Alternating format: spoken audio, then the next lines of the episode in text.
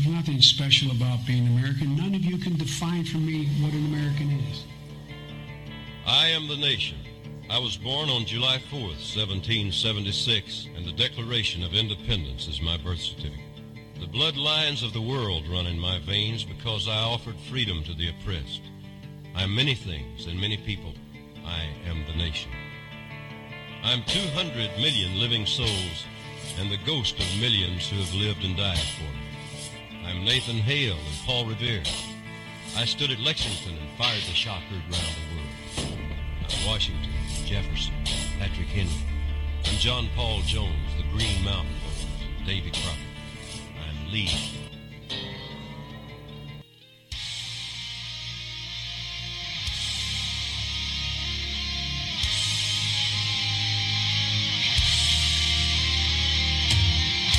Coming to you from the DTOM studios in the free state of Florida, sponsored by Maker's Mark Bourbon. This is Don't Tread on America.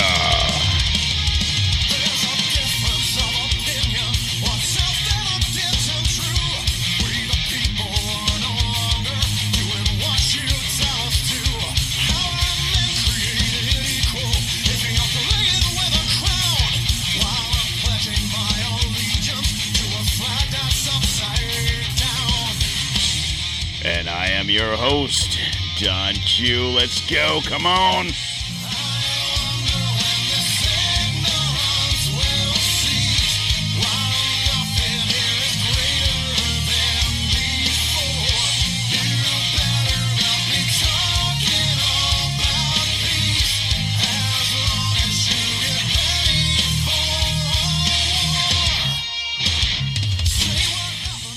Guys, how's everybody doing out there today? It is Tuesday, February 20th, 2024.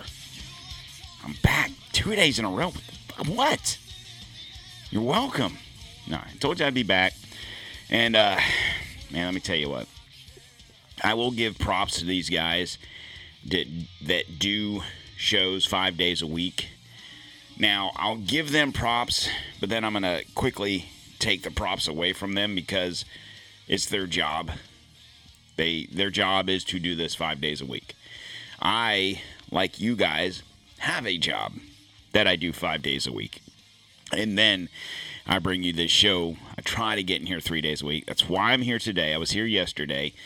And I'm back today because I'm trying to get back on track to my Sunday, Tuesday, Thursday. So I'll be back again on Thursday. And I got a little something here. I don't know that I'll go the whole hour, but whatever. You know, my sponsors will be fine with that. Speaking of sponsors, guys, please, whatever podcast app you're listening to this on, guys, this is the important things. Whatever podcast app, make sure that you're following the show, number one, and then make sure you share the show, number two. And number three, if you're on Apple or Spotify, if you could please, please leave me a rating. If you want to leave a comment or whatever, that's cool too. I'll read them on the show. And don't forget, we are also on Rumble at Don't Tread on America TV. Now, I understand that if you're listening to the podcast, what's the point? If I'm listening to you, I don't need to go see your ugly ass face. Cool, I get it. But do me a favor. If you are on Rumble. If you watch videos instead of using YouTube, if you use Rumble. Now, I used to do videos on YouTube. I stopped doing that because it was very time-consuming to put the videos up for whatever reason. It's actually easier to do it on Rumble. But I just kept on getting demonetized. And what's the point of going through all that trouble if every little thing I say was going to get me demonetized? So I was like, fuck it. So we started doing Rumble. So point being is, if you use Rumble for whatever, look up the show. You don't have to, I mean, in all honesty, if you don't want to watch it, cool, don't watch it. If you want to watch it, hi. But most importantly, follow the show. That just gets my numbers up and helps with the algorithm and all that crap. And guys, make sure you're also following us on social media. We are Don't Tread on America on Facebook, Instagram, True Social, and The Ticker Talker. Now, The Ticker Talker is just for drinks. And I made it the easiest drink that I could possibly make today, and it's fucking fantastic. Hold on, let me take another shot. Oh, yeah.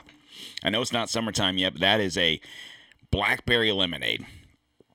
When probably tomorrow or the next day or someday this week, I'll make a video, put it up on the Ticker Talker on how to make that. 2 ingredients, well, 3 if you count ice. Very easy. But it takes a special ingredient to make it. You have to watch the TikTok to find out how to do that.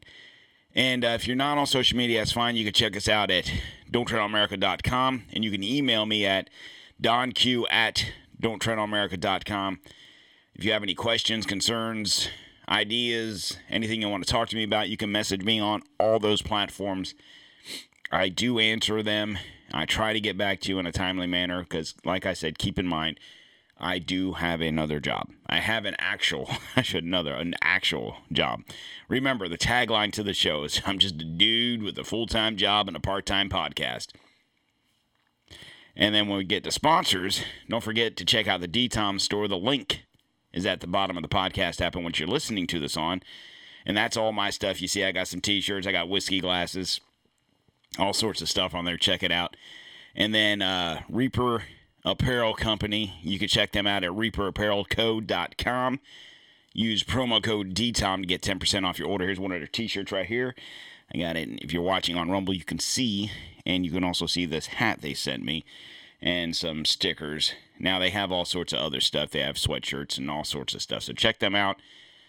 ReaperApparelCo.com. Promo code DTOM. Link is at the bottom of the podcast app also. All right. Let's get down to business. Now, I did have a listener. Now, I knew this problem existed on the last show. But I did get a message from one of the listeners who had said it sounded like it was skipping. Like the audio was skipping. It wasn't skipping. See, what happened was, I don't know. I was recording the last show. After I get done recording, I don't watch. I have notes in front of me, okay? I don't have a script. I just have some notes, some clips, whatever. I don't watch the audio recording, okay? But when I was done recording the last show, a warning had popped up, so there was a bunch of interruptions, whatever. I tried to edit those out as best as I could, but it kind of sounded like I was talking like that, but really the gaps in it were a few seconds long, so I had to cut the gaps out, or it would have been like blah, blah, blah, blah, blah, blah, blah, blah, blah. So I at least took the gaps out so you didn't hear that. So I was hoping no one would catch the skips, but obviously you guys are hanging on every word that I have to say, and you caught them. Hopefully those issues won't happen. As I'm recording right now, I can see on my computer that it says disk space remaining for recording is 11 hours and 19 minutes. So what that means is this: Don's going to have to buy him an external hard drive to get all this stuff off of my computer. But not your concern, something I'll have to deal with. If you want to help me with that, though, send me money. No, you can go to the DTOM store, check out our merchandise there. You can go to Reaper Apparel. Check them out too. All right. So do you remember a few months back, I talked about this. And do you remember when Dick Durbin from the great state of Illinois had this to say? What troubles me about the debate now about the southern border is it is one half of the immigration equation. Yes, we need order at the border. Yes, order we need at the border. Changes in the laws that reflect the reality of the overwhelming numbers from all over the world who are coming to our shores and our border. But there's also an incredible demand for legal immigration into this country even now. The presiding officer, my colleague from the state of Illinois, has legislation which addresses one aspect of that. Her bill, and I hope I describe it accurately, says that if you're an undocumented person in this country and you can pass the physical and the required test, background test, the like, you can serve in our military, and if you do it honorably, we will make you citizens of the United States. Do we need that? Do you know what the recruiting numbers are at the Army and the Navy and the Air Force? They can't reach their quotas each month. They can't find enough people to join our military forces. And there are those who are undocumented who want the chance to serve and risk their lives for this country. Should we give them the chance? Hell to the fuck no. But you do recall when I played that on a show a few months ago. Now, it's interesting how it's like we have legal people trying to get into this country, but we want to get the illegals to join the military. So why am I bringing this up again? Well, you ask, and doubt shall happen. Here we go. February 2024, they've made it official. Now, it's not official that the bill has passed, but there is a bill introduced, and it is called the Courage to Serve Act. Now, this bill will allow migrants to serve in the U.S. military and get citizenship with benefits. A new proposal in Washington that would help migrants get an expedited path to citizenship. It would require them to first serve in the U.S. military. What is that? Right? Fox size? I don't know. Morgan, Matt. What? Let me go to the Fox thing here. Someone writes shit down, and it's not me. I was getting it off of Twitter, but I got the story here. Republican and Democrats are joining forces as pushing for a faster pathway to citizenship for migrants who serve in the U.S. military. It comes after talks about overhauling the border and U.S. immigration system fell through this week after months of negotiations. Reps John James of Michigan and Pat Ryan of New York are introducing a Courage to Serve Act, which would qualify and vet migrants into an expedited lane of eventually becoming U.S. citizens if they serve in the armed forces. According to the text of the bill obtained by Fox Digital, the legislation would create a pilot program that would apply to people with no lawful permanent status, like asylum seekers, migrants waiting for work authorizations. They require vetting by both FBI and U.S. citizens, blah, blah, blah, blah, blah. Here's the thing. Now, correct me if I'm wrong, but I'm pretty sure that if you are a criminal, okay, you are not allowed to join the military, okay? Now, if you're a U.S. citizen, if you have broken the law and you have been adjudicated guilty on a crime, you are not allowed to join the military. So we're automatically going to allow these people that are breaking the law to come into this country. They're breaking on the law to gain access to the military. Now, when I talked about this originally a few months ago, my point of all this was, and I still believe this, is when we've had these conversations, say like if you go back to COVID, and you go back to forced mandates and forced vaccinations, which they didn't do, but we theorized that that's something that could happen or could have happened. And when Chris was on the show, we used to have this argument that I just can't imagine that would ever happen. I can't imagine that an American born and bred soldier would come, you know, knocking on your door, kicking your door, and forcing you to take a needle that you don't want to take, forcing you to take your guns, forcing you to do this, forcing you to do that. And this solves that problem because these people that are coming from wherever in the world don't give a fuck about you. They're not Americans. They don't care. They can't pledge an oath to the Constitution of which they weren't born under. So why would... That's the most concerning thing of all about making these individuals part of our military. And if you noticed over the past few months, 6-7 months, all you ever heard on the news was how these individuals, and I'm not saying that 100% of them were, but the majority of these people coming across are military-age males, right? Now, you have seen some women and some children. So it's not to say that... sit on the cord there. It's not to say that all of them are military-age males, but a good percentage of them are. So I have to split these factions of people into two separate situations. I feel that there's a group of military-age males that are crossing the border. Now, I can't think that they're coming from whatever country just willy-nilly. Let's go to America. I'm 25 years old. I'm from whatever stand country, and I'm going to go to America so I can join the military, so I can be all I can be. right? And then I think there's a faction of people who are legitimately wanting to come to this country for work, and they're bringing their family with them. And for whatever reason, they're doing it illegally. Instead of going through the front door, so to speak, they're jumping over your fence, right? Now, in this country, you are perfectly capable of coming from one country to this country, seeking asylum and doing those things.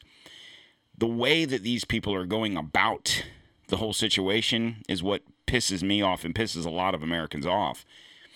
But I can even get past, and maybe some people will frown at what I'm about to say, but I can get past some of the women and children, and maybe they're not their children, maybe they're, I don't know. But the optics of it, if it looks like a family, maybe it is a family. Not everyone that's doing this is a bad person, I'm sure. It's the even if it's only half of these people, I say the majority, but even if it's only half of these numbers, hell, even if it's only 30% of these numbers that are military age males, what are we talking? Over almost 7 million people in the last 3 years. Let's just say, for shits and giggles, that it was 30%, okay, that are military age males, and their purpose of being here is to join our military, and not for what we think it is. Not because our numbers are down in the Marines and Navies and so on and so forth, but maybe our military capacity isn't, I mean, if you take all the National Guards and all that stuff, it's what, about 2 million, I think, give or take.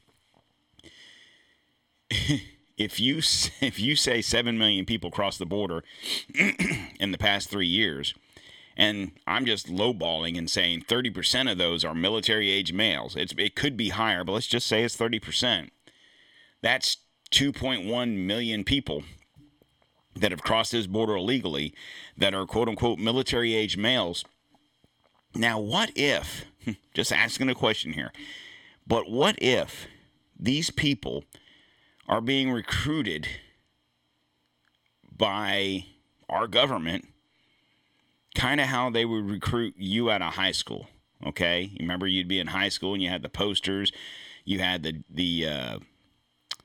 recruiters would show up on campus, they would talk to you, you'd take the ASVAB test. I don't even know if they do that anymore, but remember, you take the ASVAB test, and one of the branches would come talk to you, like the Navy, come talk to me, hey, you know, blah, blah, blah, and, you would think that, I don't know that it's to that point, I don't think there's recruiters south of the border or overseas or whatever recruiting, but what if there's posters? What if this is something that's already, even though this is a new bill being proposed, which really pisses me off about John James being in this, being he's a veteran, but what if there's posters in some of these other countries? Come to America, join the military. And what if their purpose is to create this foreign guard, let's say. Now, on other shows, you'll hear them refer to it more of a, oh, you might as well give them blue helmets. They'll be like the UN. They'll be the UN within the U.S., and we won't have to worry about bringing the UN because you'll have them there. And I understand what they're saying, but what if it has nothing to do with the UN aspect of it, and it comes more to a, you have a 2 or 3 million man army of non-Americans that will do anything you tell them to because they want to be American citizens. And they don't care about the people in this country. They don't care about the white or the black or the natural-born Hispanics or whatever that live here that might own guns and might not want to take vaccines and might not want to do this and might not want to do that. They don't care. They're being told what to do, and they're being, you know, the prize of citizenships being held over their head. They'll hold no allegiance to you, their fellow, quote-unquote, Americans, because there is no allegiance. You are not their fellow Americans. But what if it's even more sinister than that? What if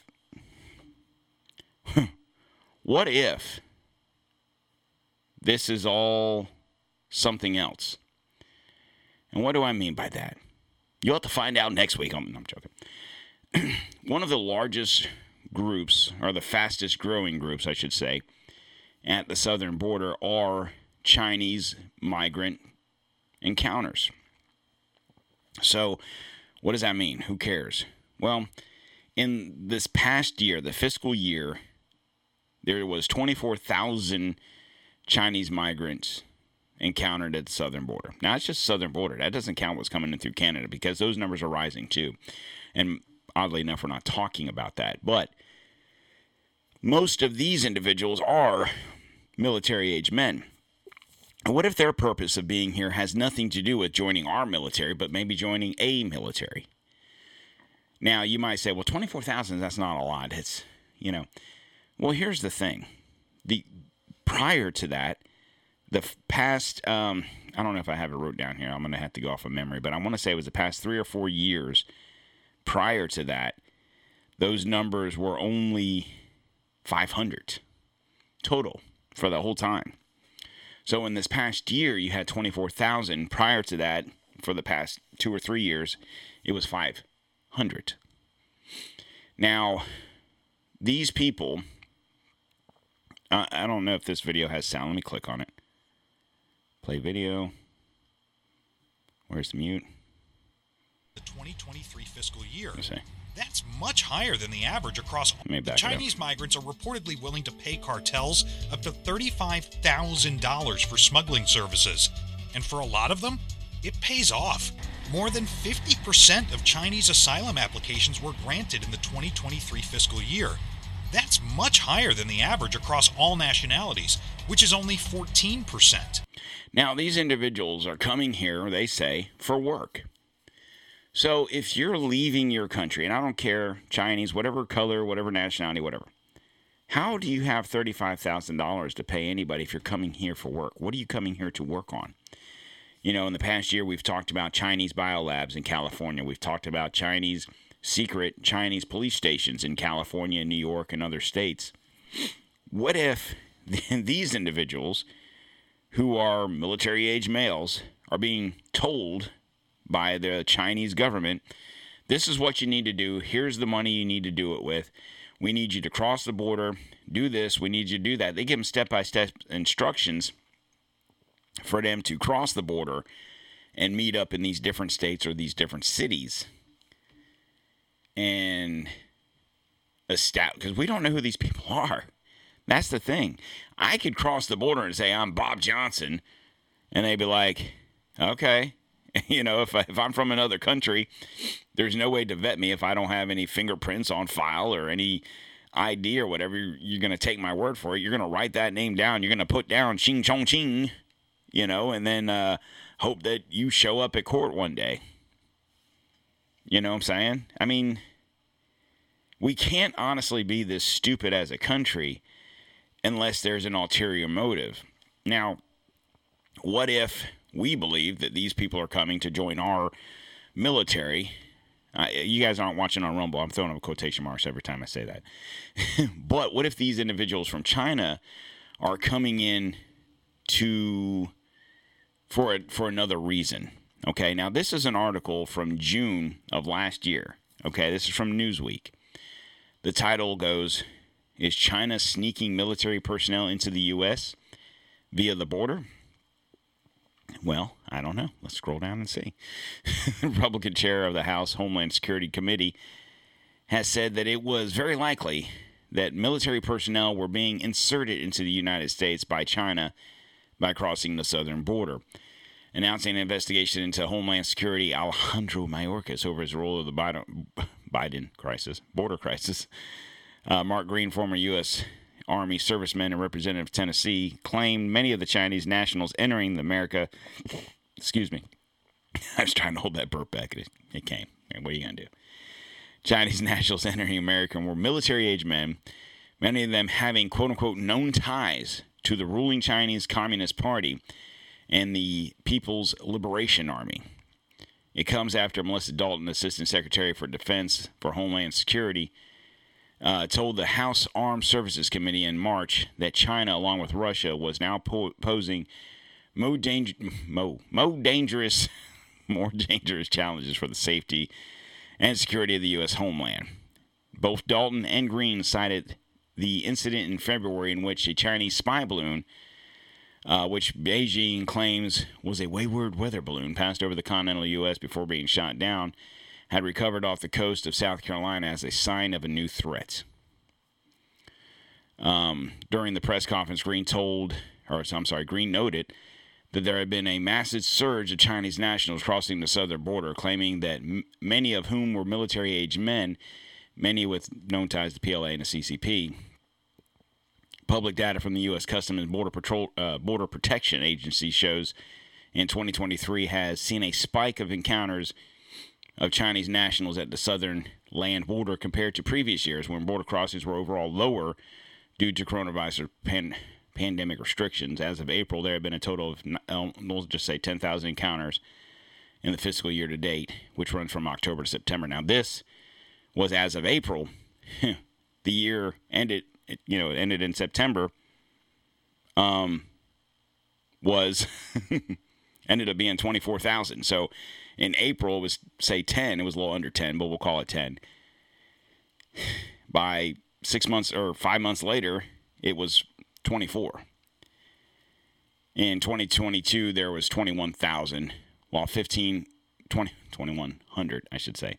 While over 1,500 of these individuals were family units, the vast majority, 8,300 of these single adults, through the breakdown of age. So 8,300 of these people, as of April, were what they quote unquote military-age men. Now, once again, I've asked the question, I've said this a couple of different times, is this a situation where these individuals are being sent over here by their government in a low-key invasion? So you send 20-some-odd thousand men, and let's say 20,000 of them are your military-age men. The other four were legitimate families, whatever. And you do that next year and the year after, and now you have a nice little army here. And maybe you only need 20,000 men. And it's not that they're going to take up arms necessarily and fight a war, but what if these are terrorist cells? Like, you just heard Lindsey Graham the other day come out and say we should make Russia terror state, whatever the fuck they call these people. You know, kind of like Iran or whatever. And I don't recall the reasoning. I just kind of heard it, and I was just kind of like, whatever. And not to get off on a whole tangent about that, but here we go. As quick as they want to call out Russia for being a state sponsor of terrorism, the one country that we're trying to help by financially and whatever actually is a terroristic nation by killing journalists, killing American journalists, mind you, putting American journalists and American people on kill list because they don't agree with you, Ukraine. But, you know, we're going to focus on Russia. But that's a show for another day. Let me get back to what I'm talking about. So what if these 20-some-odd thousand individuals that are coming into this country and that are Chinese nationals, what if they have extensive backgrounds in munitions, cyber attacks, urban warfare? So you don't need 100,000, 500,000 individuals. 20,000 will do you just fine on top of whoever's already here. And on top of that, what if you have Chinese nationals that were born here? Like, let's say, I mean, like I've said before, these people, a lot of these people played a long game. It's not an instant thing. Now, there could be people that were born in America of Chinese descent. Maybe their parents were from China, and then they've been indoctrinated by their family to the ways of the Chinese, whatever. And now they're able to buy guns. They're able to do the things that Americans are allowed to do that would help these individuals create terror. Now, it isn't in their their wheelhouse, I guess, for Chinese to be terrorists. You don't usually see that. But in this day and age of everyone wanting to be number one, and I've said this for a long time, even before I started doing this show, that how great would America be if we just minded our own business? And I think that's part of the problem. I think we butt our nose into so many people's into their business that it kind of pisses them off. But I also would say that you kind of have to show some sort of might, because even if we didn't fuck with nobody, eventually someone would want to knock the champ off the throne, right?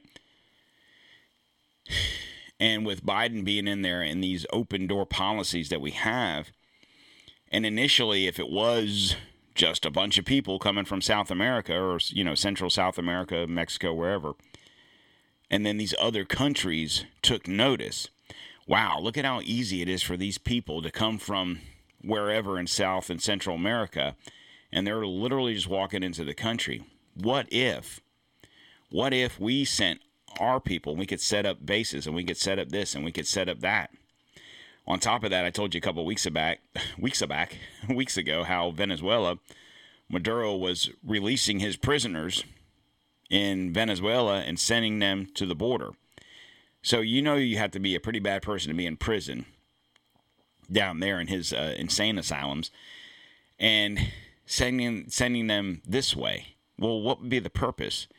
It's not that I don't believe that necessarily these individuals from, say, Venezuela have been given instructions on what to do. He's just like, get the fuck. You can be free. You just got to be free up there. Well, if these are criminals from Venezuela, and then we saw the same thing from different countries in Africa. If just asking the question, if that's the case, and these criminals from, pardon the expression, but shithole countries are being released from their prisons to come here, what kind of outstanding individuals do you think they're going to be for us in this country? And I've said this before. If you ever tried to leave this country, if you said, you know what, I no longer want to be an American, I want to be a whatever country, wherever you want to go, you want to, let's just say, defect, because those words actually exist. If you're an American, you want to go to, say, England or France or wherever. Here's the thing. The majority of all the countries around the world do not have the border policies that America has. Even coming to the front door of America and doing it the right way is still a pretty easy process. But when you try to do that and go to another country, whatever country, pick one, you have to show worth. That country wants to know what you're bringing to the table. And what I mean by that is this. If you live in America and you can barely keep a job, you have no money, you have no value. I shouldn't say no value, because that's kind of cold, but you have no value. No. What I mean by that is you don't have a house and you don't have cars and you have no worth. You're not a doctor. You're not. And I'm not saying me. I mean, people that personally know me know the job I do. I'm not going to go to another country and say, hey, I can do this for you. They're going to be like, okay, we got 5,000 people that already do that, or 50,000 people that already do that. They want to know what you're going to bring to the table. We don't want to import a bum, essentially. But in America, we do that, and then we use it as an excuse to say, well, who's going to pick your vegetables? Who's going to clean your apartments or your hotels? And then I saw a thing the other day where so I don't remember the state, but where they're encouraging, I think it was Massachusetts for some reason. But anyway, people to take in these migrants, and they can help with the housework. You can have a migrant family stay with you, and hey, look at that. Susie there, she knows how to cook and clean, and Hector, her husband, knows how to do yard work and all this stuff. And I was like, what? Reading the articles, like, are we? What are we doing? We going back to slave times? And that's not the case. There are some people that are trying to cross the border because they want to work, and they might be hardworking individuals, and that's fine. But a lot of those people aren't. Let me ask you this. In whatever city or state you live in, how many times have you... I live in Florida. I'm seeing more and more individuals, and I'm not saying that they are from these other countries, but they appear to be from these other countries, okay? And we have homeless. Everyone has homeless, unfortunately.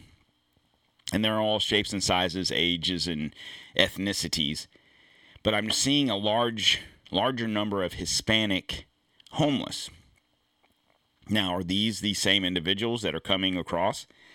I thought they had such a good work ethic, and there was all this work for them to do. And there was all these vegetables and fruit that need to be picking. Why are they doing that? Because in Florida, this time of year, it's picking season. Strawberries, oranges, that's, you know, and then you go into the vegetable season in March into April. So why aren't they working? They don't have the work ethic that maybe some of these other individuals do. But you look at the video of these Chinese nationals that are coming across. They don't look like they need to come here for work.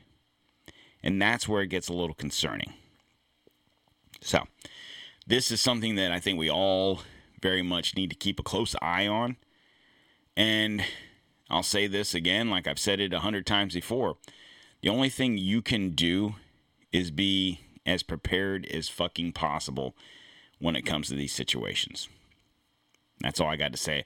That's all I got to say about that. All right. So we're coming up on 40 minutes. I'm going to close out with this. Go to My Patriot. No. So I was thinking about this today. Public servants and their immense wealth. Now, we've talked about it. You've probably heard other shows talk about like Nancy Pelosi and different congressmen and senators and past presidents that probably didn't have much to their name prior to being president that leave and now they're millionaires. Let's cast them aside. I'm not saying that what senators and congressmen are doing probably by investing in stocks and whatnot aren't a little shady, but I'm going to go to a lower level public servant. What I mean by that is this. If you live in a town and you have a police officer, and let's say he or she's a higher ranking, they're not like the chief, but they're a sergeant or lieutenant or whatever, and their wife works, a full-time job wherever. Nothing spectacular, but they live in a very nice house and they drive very nice cars and you know what the police salary is roughly, and you know that she works, whatever. Maybe she makes about 40 or 50, and he's probably making about 60, how they live in, you might start asking questions, okay? Now, I'm going to divide my attention to two particular individuals. Now, unfortunately, these females are both black. And I don't want this to get turned into a white on black thing. I want to get this turned to a how in the hell do district attorneys from two different states have the net worth that they have? Now, and the reason I want to do this, I'm going to tell you, we're talking about Fannie Willis and Letitia James. Okay. Now, we have been told in our lives, you need to be a doctor, you need to be an attorney, you need to be, because those make big money. And anybody will tell you that when it comes to being an attorney, there's no money in public office. So if there's, from a paycheck standpoint, I should say, if you're a public defender, I should say, a district attorney, a attorney general, those types of things, you're not talking big money. Now, if you were going to be a defense attorney or, something along those lines, like a John Morgan or, something like that. And I can say John Morgan, even though he started down here in Florida, I think he's everywhere in the country. But there's no money in being an attorney from a state level. All the money's made in the private sector. Okay. So we're going to talk about Fannie Willis. And the reason I brought her up is, if you watched her case the other day where they're talking to her about whatever, about the money and stuff, and she talks about, my daddy always told me to have 6 months worth of cash in your house. Now, I'm not saying that she's wrong. I'm not saying that that's not a bad idea. But six months to me might be different than 6 months to you, might be different to 6 months to Fannie. And I want to say she threw out a number like $9,000. Now, most average people in this country, people like me and you, just average, and we're not doctors, we're not lawyers, we just go to work, we work 40, 50, 60 hours a week, and we might even struggle enough to live paycheck to paycheck. And that's life. That's how it is. I get it. I'm not laughing at you. I'm not saying that. But who in the hell is going to have the ability to have $9,000 just laying around their house at any given time and be a public servant at that? Now, Fannie Willis' whopping net worth includes diverse of stock and real estate assets. Now, she's only been district attorney for 3 years. Okay, not even 3 years. So, I'm going to read this here. Fulton County, Georgia District Attorney Fannie Willis has gained nationwide attention into her investigation of Donald Trump indictments during the 2020 presidential election, but fewer may know the public servant boasts a significant net worth of millions. The American attorney is estimated to have a net worth of $8 million. With an annual revenue of 2.7. Now, your annual revenue is 2.7. She only gets paid $110,000 a year as district attorney. Where does the other 2.6 million coming from? $12,000 in speaking engagement fees. Okay. Rounding out attorney's net worth, an estimated portfolio with $5 million in real estate, $2 million in blue chip stocks through companies like Apple, Microsoft, and Berkshire Hathaway. Once again, as district attorney, you're making $110,000. You've only been district attorney for 3 years, at best. You were elected in 21, so it might not even be a full 3 years. It's not $110,000 a week. It's $110,000 a year. Now, good money. Most of us would take $110,000 a year. My question is this. How do you amass that kind of a fortune? Because your $12,000 in speaking fees probably didn't occur until you became district attorney. Prior to this, you were probably working. I would assume, I could look through her thing, but I don't really care. She probably worked her way up through the ranks of the district attorney. She, which if she's at the top of her game at $110,000. Okay. So let me paint a picture for you. Okay. If you guys have ever seen the TV show Law and Order, okay, so you had the one dude that played the thing, and he was the guy, and I don't remember names of the characters, but what was his name? Sam Waterston, whatever part he played in that show, he was the white-haired attorney. So he was DA, blah, blah, whatever his name was. But he wasn't the DA. It was the older guy that was sitting in the office all the time. That was the DA. Okay, he was the underling. So essentially, painting the picture, that old man, for example, would be the Fannie Willis of this story. Sam Waterston would be the underling, would be her boyfriend, so to speak. But at one point, she was that person. Okay. And at one point, she was probably the person that was the assistant to that person.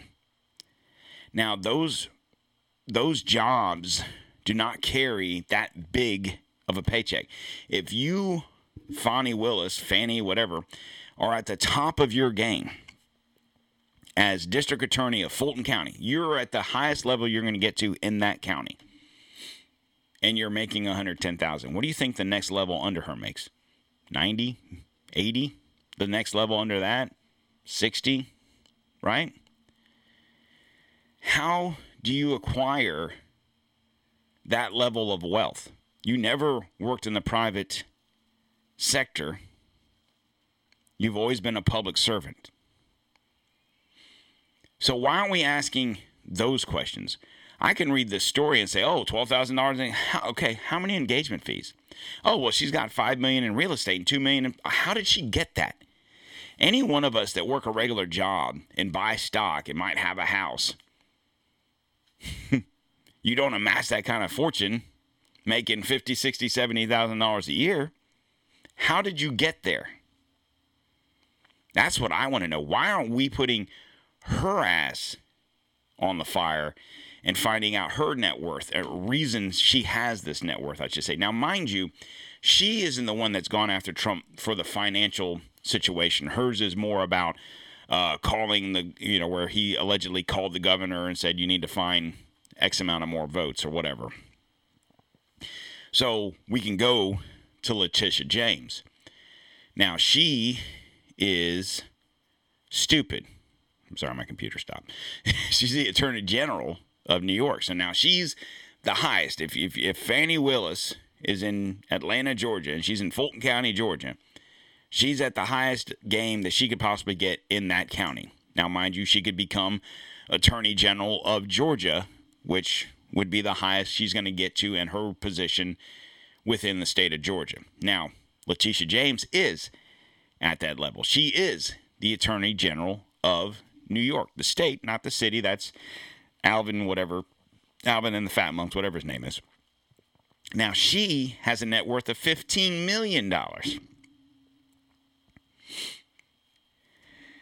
Attorney generals in the state of New York, or the attorney general, her annual salary is $165,000. Now, she's only been the attorney general for a few years. So, how did she amass her wealth? Now, more recently, she earns $4 million annually through lobbying businesses and investments. Well, correct me if I'm wrong, but to earn money from investments, you have to put money in investments. Where is your money coming from? You only make $165,000 a year. I'm not saying, oh, I make tons more than that. $165,000, I'll take that all day, every day, and on Tuesday. My point being is, you don't have a net worth of $15 million on a $165,000 salary that you just started acquiring a few years ago. Prior to that, she was, you know, probably a county district attorney, so on and so forth. So it breaks it down like this. Her net worth is $15 million. Her annual income, I still say, is $4 million because it comes from other maybe entities. Her salary that she does for her job is $165,000. Her other income is $3.9 million. What is the other income? You can't say her annual income is $4 million. That'd be like someone saying, oh, Don, what's your annual income? Oh, it's $1 million a year. Oh, yeah? But don't you just work at the place you work at? Yeah, well, how much you make there? I make, $50 grand. So where does the other $950,000 come from? I do a podcast and I do this and I do that. I don't make that money, mind you. Just keep going to the DTOM store. But my point in her stock portfolio is $2.6 million. Now, I don't personally know people, but there are people, I should say, that work at, let's say, Publix. So where I live in Florida, Publix headquarters is in the town I live in. So the president of Publix is my neighbor now. He lives in the area. Now, these are people that are presidents of company, presidents of Publix and stuff like that. They probably have a stock portfolio of $2, $3, $4 million. They're the president of a multi-billion-dollar company. How the fuck does the Attorney General of New York have a stock portfolio of 2.6 when she only makes $165,000 now? As Attorney General. She hasn't been Attorney General for 100 years. Just been a couple. Letitia James received $40,000 from George Soros in 21, according to public state federal financial records. The donation was made through Soros Democracy Alliances, a network of wealthy donors who support progressive causes.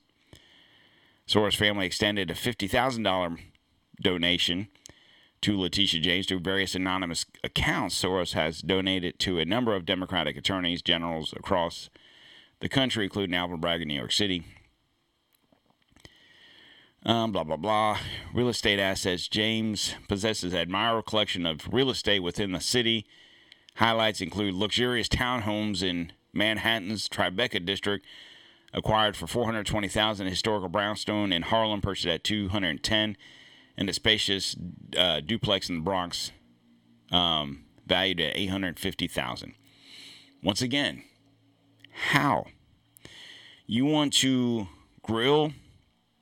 Now, I'm going to read this, okay? And this isn't me. This is the article, okay? Letitia's favorites. Favorite food. You want to guess? Anyone? Anyone?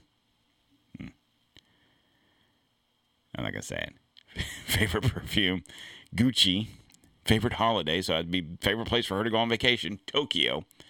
Favorite watch. Michael Kors. Favorite movie. $1 Million Baby. Shock. Always on handbag. Gucci. Favorite actor. Chris Tucker. Favorite shades. Versace. Favorite singer. Mariah Carey. Bank balances. According to documents and veiled on online platforms, Letitia James is associated with multiple bank accounts tied to her identity. She holds a personal account with Chase Bank, boasting approximately $850,000. Fuck you, bitch. That's all I got to say. Now, mind you, she's hating on an individual in Donald Trump who did what most people do when it comes to getting loans. They falsified their income, their value, whatever.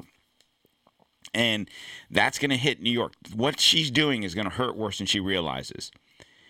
But the fact that this person, who is a public servant, whose annual salary is $165,000 a year, has $850 sitting in the bank, right? And her net worth is $15 million.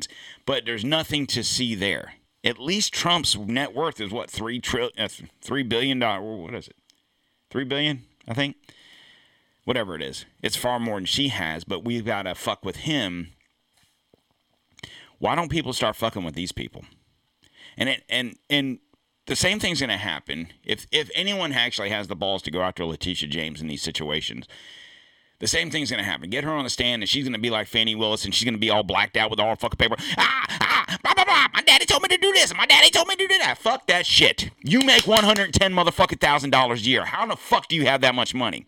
You, Letitia James, make $165,000 a year. How in the fuck do you have that much money? Show me the fucking records. You want to go after Trump for some bullshit? Fine. I don't give a shit about that. Show me your records. Why do you have the money you have?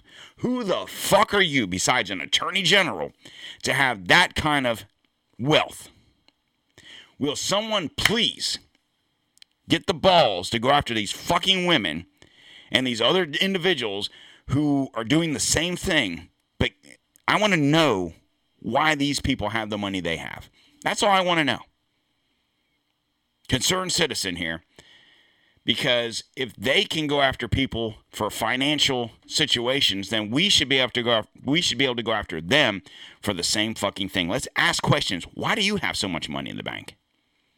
You only make $165,000. You have in her bank account, she's got, what, 5 years worth of pay in her bank account. That's just in her personal bank account. That's not even the savings account. Or her stock portfolio. That's just, let me go get my debit card. That's the money she's got in the bank. Do you have 5 times what you make in a year in the bank? I doubt it. I doubt there's one person listening to this that has half of what they make in a year in the bank. In the bank. I'm not talking about stock and 401k. I'm not talking about that shit. I'm talking about your regular ass bank account that you can go to withdraw a couple of $1,000s out of the bank. I guarantee fucking to you. There's not one person listening to this, minus it being, someone that's like Trump or other podcasters that I know to listen to this and take my stuff and don't give me any credit. I'm talking about the average person. There's no one listening to this that's got half, whatever you make a year, that has half that in the bank. Not in stock, not in 401k, none of that. Not your net worth based on your house and your cars and your shit you have. I'm talking about in the bank cash money. None of us have that. None of us. But this bitch who's a public servant, who works for the people, makes $165,000 a year, has got 5 times her salary in the fucking bank. Fuck you. You can kiss my ass. That really pissed me off. I didn't see that before then. If you can't tell. So anyway, and this is how her and this is what's interesting. So what did I say her net worth was at? 20? Come on, where's it at? 15 million, right? So over the years, so in 2010, it was 150. So, and this is be a good, this is a, every couple years. It doesn't give me every year. So in 2010, she was an attorney of some sort. I don't know what she was doing. Her net worth was $150,000. Within 4 years, it got up to $1 million. 3 years after that, $5 million. 3 years after that, $10 million. 3 years after that, $14 million. So in a matter of 13 years, she went from $150,000 net worth. Now, that, I'm not throwing shade on the girl, but $150,000 net worth isn't a lot of money. Dang, Don, what are you talking about? Listen, your net worth is based on what you are worth, not what you make in a year, what you have in the bank. It's your net worth. So it's what you make, what kind of stocks, stock holdings you have, what your 401k, what your house value's at, if you have any cars, those types of things. That's your net worth. So in 4 years, she went from 150, which was nothing, which means in 2010, she was probably a lower level attorney working for the state or the county or wherever she was at. Okay. She probably didn't own a house. She was probably struggling at $150,000 net worth. Don, that's a lot of money. I got you. She lived in New York City. That's not a lot of money. Okay. She built herself up to $1 million. And then 13 years later, $14 million on top of $850 in the bank and all this other shit. And you're only a public servant. There's people that have been businessmen, businesswomen, actors, musicians that have been doing this for years on top of years that don't have that kind of wealth. How did you acquire your money? That's what I want to know. I don't need this bullshit. Oh, I was here, I was there. You made X amount of dollars each year as whatever level attorney you were. You don't acquire the amount of stock that you have like that overnight, making $150,000, not even making $150,000 a year. I shouldn't say that. That was just her net worth. How did you acquire that stock? How did you acquire those portfolios? How did you acquire that property? Those are the questions that need to be asked. Were those gifts? Was she gifted property? Was she gifted stock? Was she gifted these things? And if so, did she pay taxes on them? Interesting question. So, anyway, guys, as I said, I didn't think I was going to go an hour. Here we are.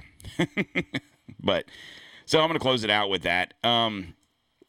You guys, please, if you find anything out on either of those individuals, send it my way. You can hit me up, DonQ at don'ttreadonamerica.com.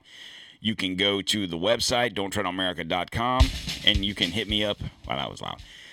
You can hit me up on our social media website pages at Don't Tread on America on Facebook, Instagram, TikTok, and True Social, and the Twitter X machine. I forgot that one earlier. DTOM _ 1775.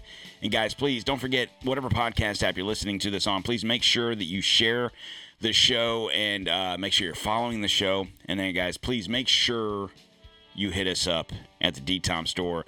And don't forget about our sponsor, ReaperApparelCo.com. All those links are at the bottom of the podcast app in which you're listening to this on. So please check that out and... you know, help a brother out. Other than that, guys, you have a fantastic day, and I will see you again Thursday. Cheers.